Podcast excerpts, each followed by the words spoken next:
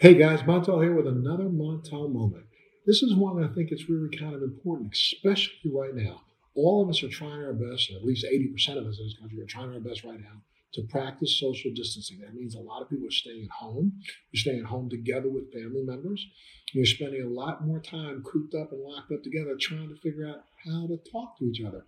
And realizing now, hmm, over the last couple of years, maybe there's been a little bit more distance than we needed to have between us all. Communication is a tough thing.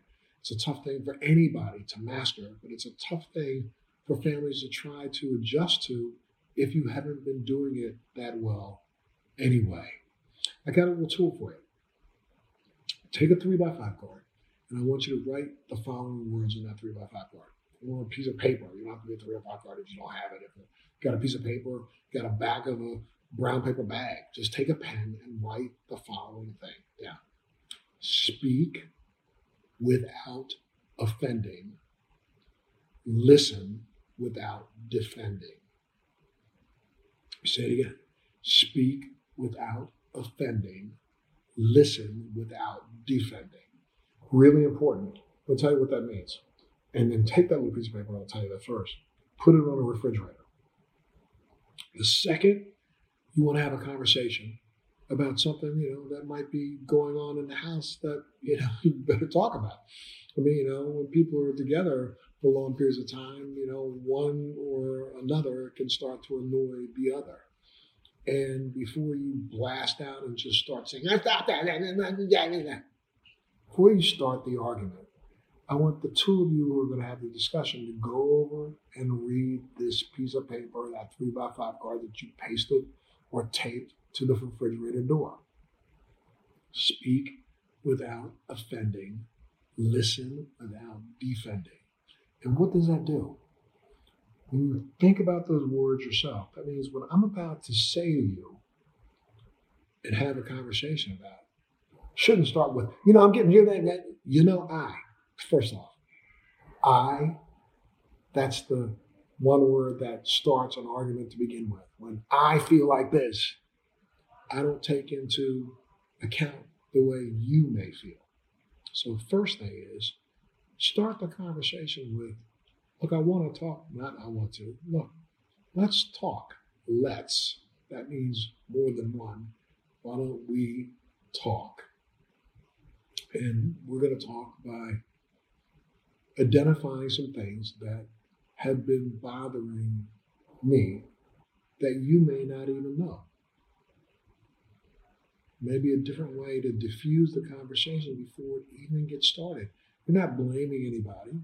You're acknowledging the fact that possibly what's going on is something that you're not, the other person is not aware of. And I just want to be able to make you aware that for some reason, what's going on is bothering me. Now, that seems like it may be a little selfish, but it's not.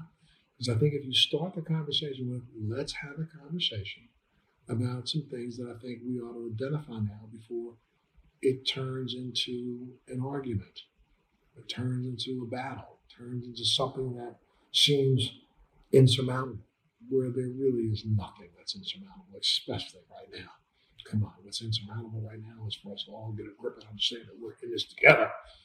And I don't think that's insurmountable. I think we will get to understanding that as time goes on. But while we are cooped up together, there could be so many opportunities to understand each other better, to be willing to work together, to accomplish things together ways to make your relationships better than they've ever been, rather than, oh, woe is me, I'm stuck with you. So try that tool out. Look at that piece of paper before the conversation begins and begin the conversation with, you know, let's see if we can have a conversation about some issues that this is where you get to use your I. And I've been trying to deal with in communicating with us.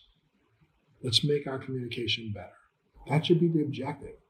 And then if you speak without saying you, you, you, you, you, you, you, and I, I, I, I, I, but you speak and say, look, you know what? Last night when I made the dinner, you know, you were smacking the plate and you didn't eat it. And, you know, I, I really worked as hard as I could to try to make a really good meal for us. And I'm sorry if that wasn't something that you wanted. But maybe before I cook today, you can tell me what I've been doing wrong from your perspective or what you haven't liked from your perspective. And let me see if I can incorporate some of the things that you like in what I prepare today. If you approach the conversation that way, where you're not trying to offend the other person, and then you stop and you listen intently when they turn around and say, Well, you know what? I'm really tired of all the pepper. I'm really tired of all the cilantro. I'm really tired of all the salt. Don't take that as a personal affront or offense. Take that as someone expressing their needs and desires and take that into account. Because while we're so closely wound together, confined and not going out, we need the support of all of our loved ones in our home. And we need to support all of our loved ones in our home. Communication is not something that happens overnight. It's something that you have to work at. And you really have to work at it to master it. This is one tool that may help get you started.